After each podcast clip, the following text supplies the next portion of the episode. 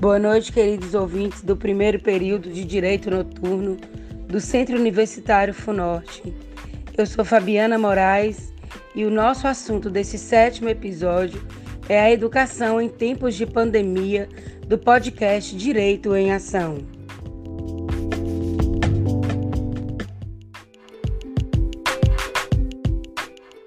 Com a pandemia da Covid-19, o Brasil corre o risco de regredir duas décadas. É o que revelam os estudos realizados pela Unicef em parceria com o CEPEC Educação. É nessa situação que nos encontramos no momento atual. Ressalta-se que vários são os fatores que contribuem para determinada situação, sendo o principal deles a desigualdade social.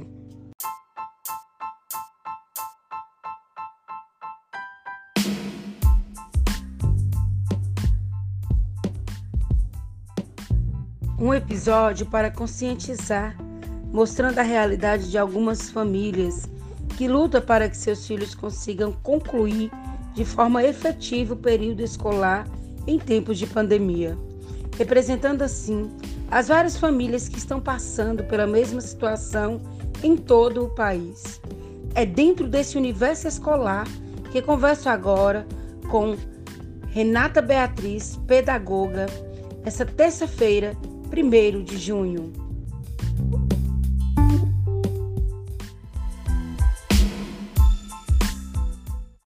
Boa noite, Renata. Tudo bem com você? É um prazer receber você para falar conosco um pouco sobre esse nosso tema que engloba a situação de um país que está vivendo em pandemia e que precisa educar os seus. Boa noite. Me chamo Renata Beatriz Durães Soares e sou formada em Pedagogia. Atualmente exerço o cargo de diretora escolar. Renata, citei a desigualdade social como um fator determinante que influencia no aprendizado do aluno. É de conhecimento de todos que a pandemia forçou as escolas e outras instituições educacionais a repensar seus modelos de aprendizagem e avaliação, movendo-se para o mundo digital. Mas sabemos que nem todos os alunos têm acesso aos aparelhos tecnológicos para auxiliá-los, ou até mesmo alguém com capacidade para apoiá-los. Nessa perspectiva, a senhora acha que o ensino público, nesse momento, deixou ainda mais visível a desigualdade? Certeza, eu acredito sim que a pandemia está contribuindo para o aumento da desigualdade social, exatamente por essa pergunta que você me fez. Né? De fato, infelizmente, nem todos têm acesso à tecnologia, à internet, a um aparelho celular, a um computador, e consequentemente é, acaba aumentando, né? Porque essa, esse acesso era, essa diferença ela era, ela era minimizada no presencial e agora nós estamos em formato presencial, né? O ensino público, por muitos, é tido como inferior. A senhora acredita que os impactos da pandemia contribuem para provar esse pensamento ou para mostrar a força que as escolas públicas têm em meio a tantas dificuldades? É, de fato, né, o ensino público ele é visto como inferior às particulares. É, eu acredito que há escolas e escolas, né? É, eu acredito sim que a pandemia ela serviu para aumentar essa desigualdade social, uma vez que tem escolas que não conseguem, né, às vezes, ter contato com o seu aluno através de uma forma online, de uma forma remota, porque o, o aluno às vezes não tem condições né, de, de adquirir um aparelho, às vezes não tem um celular, às vezes não tem um computador em casa. Então, às vezes, o, o professor não consegue ter esse contato com o aluno. Então, eu acredito sim que a pandemia é, contribuiu para aumentar essa desigualdade social e não para contribuir que é, essa, essa questão de que a, de provar né, que a escola é de fato inferior, porque eu acredito que eu acredito e vivencio muitas escolas públicas com qualidade excelente, às vezes até superior a escolas particulares. Importante deixar claro, né, Renata, e ressaltar aqui que a senhora é diretora da Escola Municipal Bolivar de Andrade, né, do primeiro ao quinto ano, que é uma escola que vem tendo um, crescimento muito grande no IDEB. Para mim, é uma escola exemplo né, no município de Montes Claros. E várias cidades agora já estão retornando às aulas presenciais, mas em muitas delas as salas de aulas estão vazias por baixa adesão dos pais, né? É uma mistura de medo, dúvida, mas também uma dificuldade de readaptação das crianças. Como que nós vamos explicar esse modelo híbrido para os pequenos? E nesse sentido, como voltar à antiga rotina se nem tudo é como era antes? Então, é, de fato, em algum momento a gente vai precisar voltar, né? Nós não temos como ficar em educação, é, ensino misto, é, o tempo todo, né? Para sempre. Uma hora vai ter que voltar. E não temos como tirar as crianças dessa realidade, uma vez que elas estão inseridas na, sociedade, na nossa sociedade, né? E a nossa sociedade está vivendo ainda em restrições, em restrições para tudo. Né? Então, nós precisamos educá-las também com essas restrições. Será uma nova realidade ao retornar, né? que elas terão que se adaptar e elas irão se adaptar, porque às vezes a gente subestima a capacidade da criança, eles têm uma capacidade de compreensão muito grande, então eu acredito que nós não teremos problema com isso. Eles irão se, se adaptar facilmente a essa nova realidade. Verdade, Renata. A criança, ela tem bem mais facilidade de aprender e de se adaptar do que nós, né?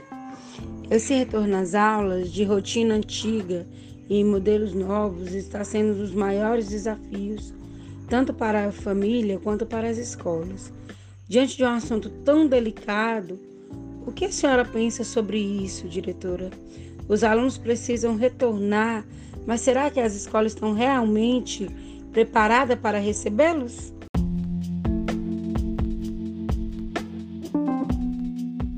Então, é, nós precisamos seguir um protocolo. Né? Existe um protocolo sanitário que todas as escolas precisam seguir. É, dentro desse protocolo, é, as, todas as escolas, incluindo nós públicas, precisamos fazer algumas adaptações. Né? É, acredito que o maior problema é, das escolas será a parte estrutural, física, né? porque nós temos uma limitação. Mas dentro das possibilidades das escolas, eu acredito que nós estamos preparados sim, porque tem também a questão da conscientização com os alunos, né? Sim, temos a conscientização dos alunos e também nós tivemos em contato com algumas mães, né, para esse podcast e sentimos que elas não têm essa, essa é, força, essa coragem e acreditam que vai dar certo. Mas é como você está falando, né? A partir de que aconteça a conscientização, tudo pode ser modificado, né? É, com a previsão de retorno às aulas presenciais no sistema híbrido, como será feito o diagnóstico de abordagem dos conteúdos que ficaram em defasagem de aprendizagem durante o período de distanciamento social? Então, é, essa abordagem será normal, né? Faremos uma avaliação dos alunos e iremos retomar aqueles conteúdos que ficaram mais é, prejudicados, né? Que os, os, alunos tiveram menos, uma menor aprendizagem, vamos retom retomar esse conteúdo. É, isso aí é algo que a gente já fazia também no presencial, né? Então é isso que a gente fará. É, entendi. Apesar de sabermos que esse processo agora ele é bem maior e com o envolvimento de muitas crianças, né? Porque as mães elas não dão conta de, de cuidar dos filhos, diretora, como a escola cuida, né? Podemos reconhecer que os impactos do isolamento social podem refletir em desafios pedagógicos, né? E emocionais na comunidade escolar. Diretora, finalizando o nosso bate-papo, né? Eu gostaria de pedir que a senhora, como alguém estruturada para falar sobre esse assunto, é, que estamos conversando aqui, deixe uma mensagem para acalmar os corações de todos os que nos ouvem, principalmente aqueles que estão sentindo na pele todos esses impactos, é, como as mães, né, que são o maior apoio que a escola está tendo nesse momento e que estão tendo que se desdobrar para que haja uma diferença na vida dos seus filhos. Nós temos que pensar o seguinte: é... nós tivemos impactos, né? Todos nós tivemos impactos em nossas vidas diante da pandemia. É... Nós precisamos tentar acalmar o nosso coração no sentido de não sofrer por antecedência, né? É... Às vezes a gente quer dar conta de tudo e a gente sabe que é difícil, né? O, o, as aulas remotas, elas foram necessárias porque era o ideal que a gente tinha para o momento, só que a gente sabe que ela não é, é substituída pelo presencial, nunca será substituída pelo presencial, né? Então, é assim que a gente retomar as aulas presenciais, né? Vamos tentar fazer o nosso melhor, retomar os conteúdos que foram que foram abordados, né? É, às vezes a gente quer exigir muito, a gente quer que os nossos filhos sejam expert, os mais inteligentes, e nós precisamos pensar que a questão do, do pedagógico é o menor, né? A defasagem pedagógica foi o menor dos problemas que nós enfrentamos nessa pandemia. Né? Nós tivemos alunos, pessoas próximas que perderam familiares, per per perderam entes queridos, e isso sim é um impacto muito grande. Então vamos com calma, é, aos poucos a gente vai conseguir fazer esse retorno presencial da melhor forma, aos poucos os alunos vão entendendo e aos poucos nós vamos retomando né, nossa normalidade antiga. Embora algumas coisas não serão mais como antes, né? Mas o mais rápido que a gente puder, e nós estamos mais próximo disso do que longe, nós teremos nossas vidas normais de volta. Muito obrigada, Renata, pelos esclarecimentos. É importante que abordemos todos os envolvidos nesse contexto, né? Principalmente aquelas que sofrem no dia a dia, as mães. E é claro que nós não poderíamos deixar de convidar as mães para falar conosco, né? Para colocar um pouquinho do que elas estão passando nesse momento. Esse é o nosso podcast Direito em Ação.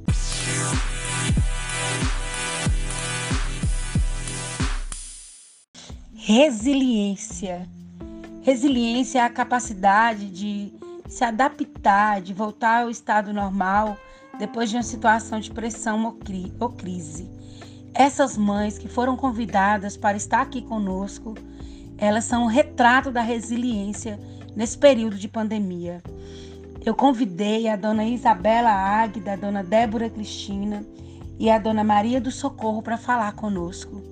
A dona Isabela tem seis filhos e está passando por muitos problemas nessa pandemia para que os seus filhos possam ter acesso à educação. A dona Débora Cristina tem sete filhos e também está numa luta constante para que os seus filhos cheguem até a educação. Então temos também a dona Maria do Socorro com quatro filhos que vem falar também um pouco desse processo de adaptação, dessa resiliência que tem que existir. Então, quero colocar elas para falar um pouquinho aqui com a gente, como que elas estão agindo em casa para que seus filhos possam manter, né, a prática escolar, para que possam manter uma rotina saudável.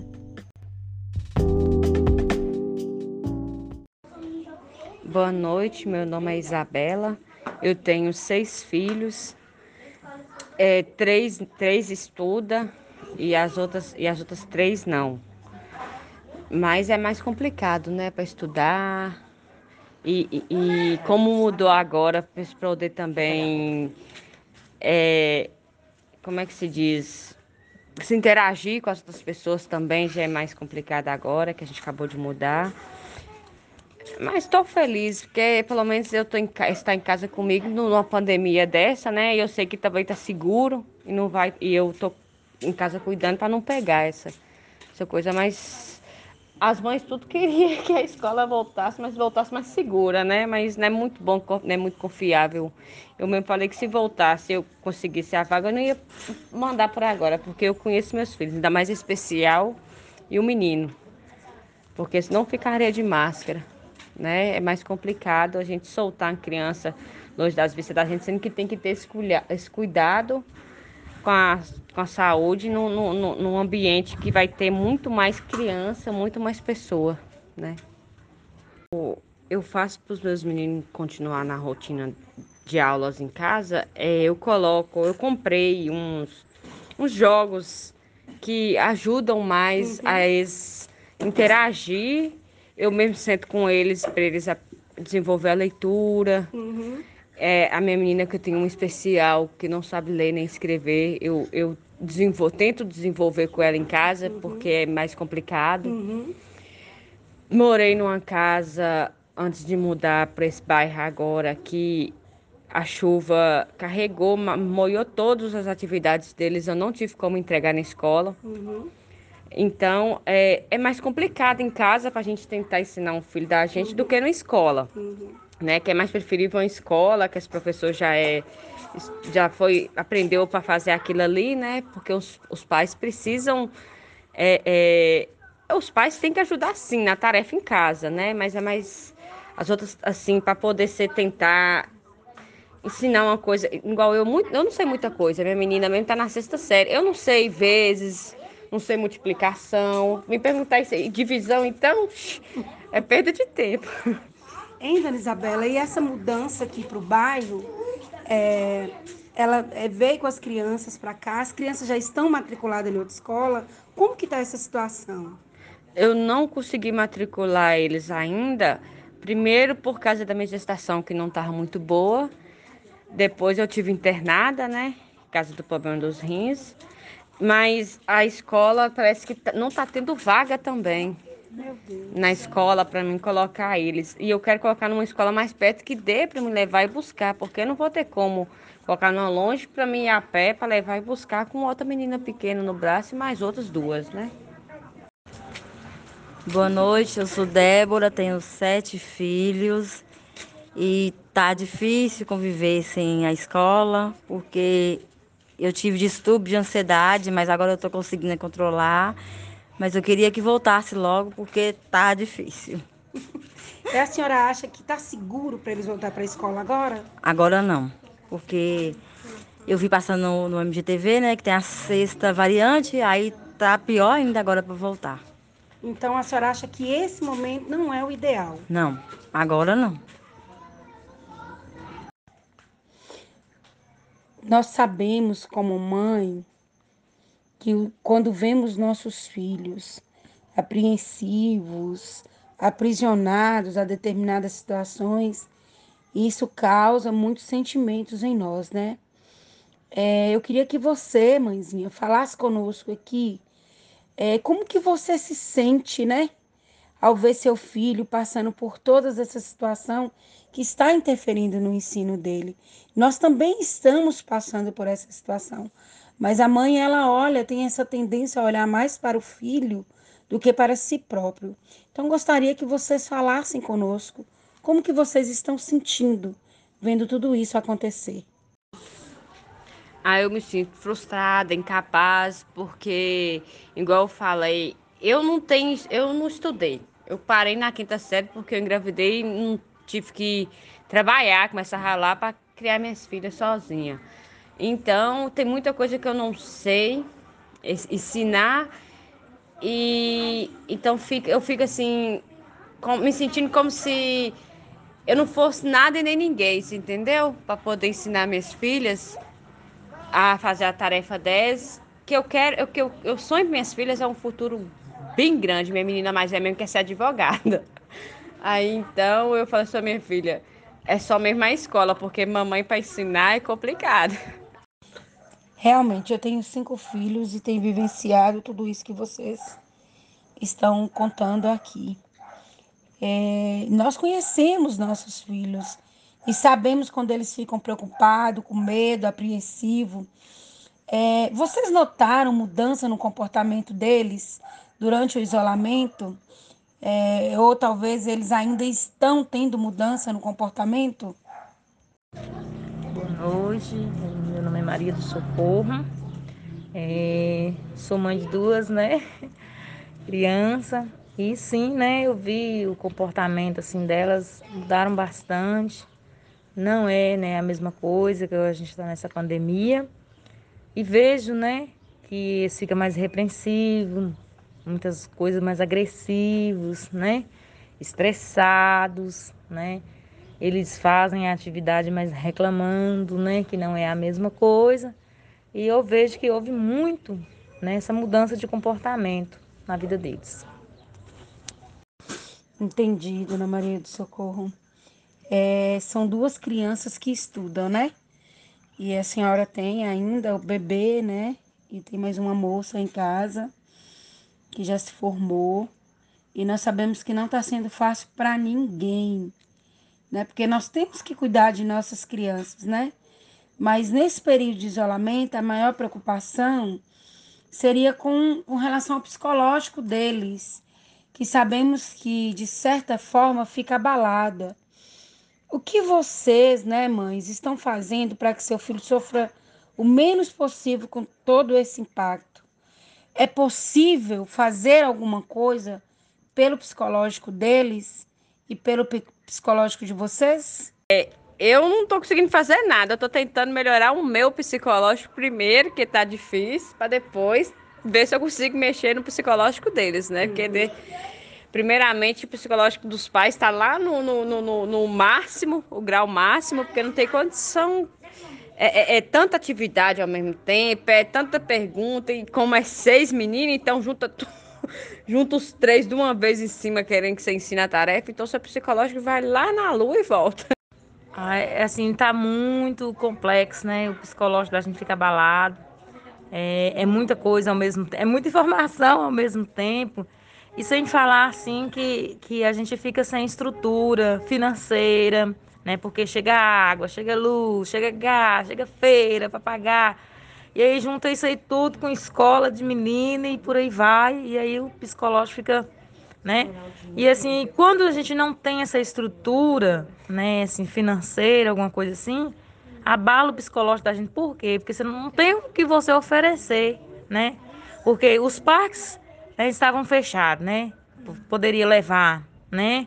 O cinema não funciona, né? Precisa desestressar.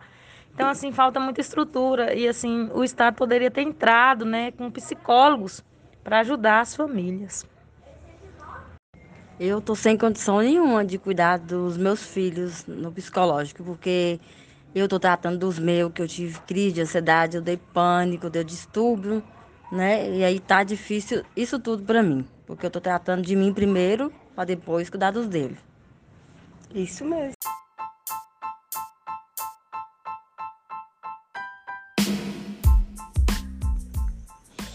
Podemos observar que o processo ele vai além do que nós imaginamos, né? É, as mães elas ficaram com uma parte muito grande de responsabilidade que acabou de uma certa forma, pelo que as senhoras relataram aqui, abalando profundamente né, o psicológico de, de cada uma. E isso é, é algo que é necessário que se faça uma mudança, né? Para que aconteça realmente essa revolução na educação e que os nossos filhos possam receber verdadeiramente uma educação digna. É, o meu sentimento para com vocês é que isso aconteça logo e que vocês se sintam seguras e que vocês sintam que é, tem algo grande dentro de vocês e que é, pelos relatos que tivemos aqui, observamos que cada mãe está preocupada, se sentindo incapaz, se sentindo desolada, mas eu quero dizer para vocês que vocês são guerreiras, vocês são fortes, vocês são pessoas que têm um potencial muito maior do que o que vocês imaginam. Gostaria de agradecer, gostaria de deixar aqui a minha gratidão pelas palavras de vocês, por vocês ter tirado um tempinho de vocês para falar conosco. Meu muito obrigada em nome da nossa equipe. Boa noite. Mas nós também, né, devemos ouvir uma criança para saber o que ela está pensando sobre tudo isso que está acontecendo, né? Então nós vamos ouvir a pequenina Alice falando conosco nesse momento o que ela está sentindo né, em relação a toda essa mudança que aconteceu. A Alice tem sete anos e ela está sendo alfabetizada ainda, aprendendo a ler, ainda está silabando, né? E aí Boa noite. Boa noite, meu nome é Alice. Você sente vontade de voltar para a escola, Alice? Sinto vontade Alice, do que, que você tem mais saudade lá da escola? de estudar, De estudar, que legal. E de que mais, Alice, você sente saudade? é de lanchar, De lanchar, ótimo. E dos seus coleguinhas, você sente saudade? sim. E da professora? Eu sinto mais vontade da professora. Ah, e você tá gostando de estudar em casa? Tô, Você tá aprendendo? tô. Eu sinto é, estudar aqui em casa, mas eu sinto mais lá na escola. Na escola era melhor? Aham, Ah, tá. E você tá com muita vontade de voltar? sim. Logo? Aham, Então tá bom. Muito obrigada, Alice. Boa noite. de nada. Nós estamos também aqui com o aluno Vitor Emanuel, que está cursando o segundo ano do ensino médio na escola estadual. E ele vai falar um pouco para nós como que ele está se sentindo em relação a essa mudança, né? Da aula presencial para a aula online. Boa noite, meu nome é Vitor Emanuel.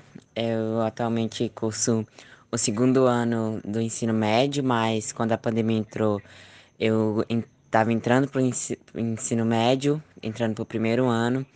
E eu sinto que a diferença é muito grande, né? Porque logo ano que vem já vou ter que estar cursando o Enem. Ainda teve a questão de que os países dos dois anos em que eu estou cursando já foram cancelados, é, reabertos e cancelados de novo. Então eu não tenho a certeza de que eu vou poder conseguir ter esse benefício do país.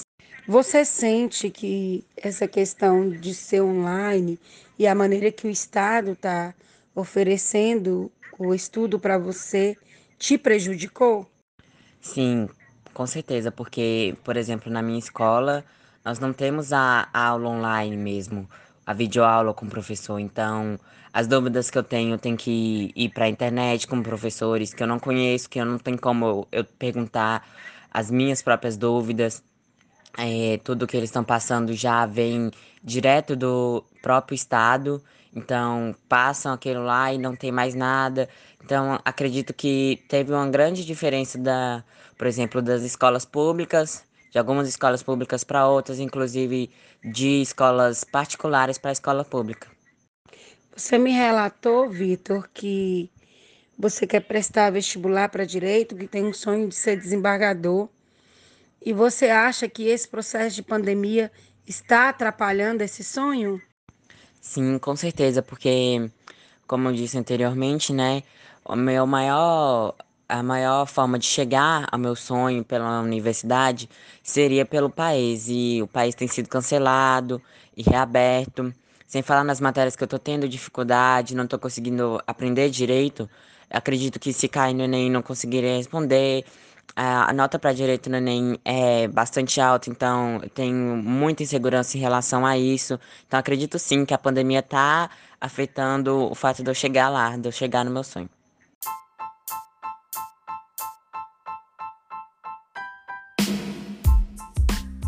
Muito obrigada, Vitor, por nos relatar a situação que você está vivendo. Infelizmente, é a realidade de muitos jovens no nosso país.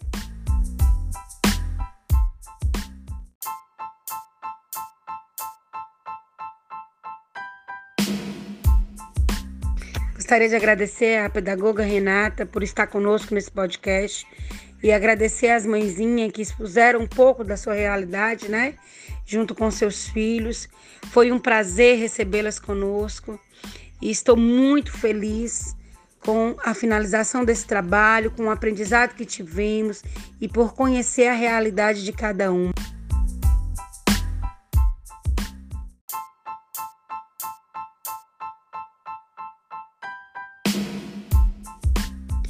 E esse foi o sétimo episódio do nosso podcast Direito em Ação.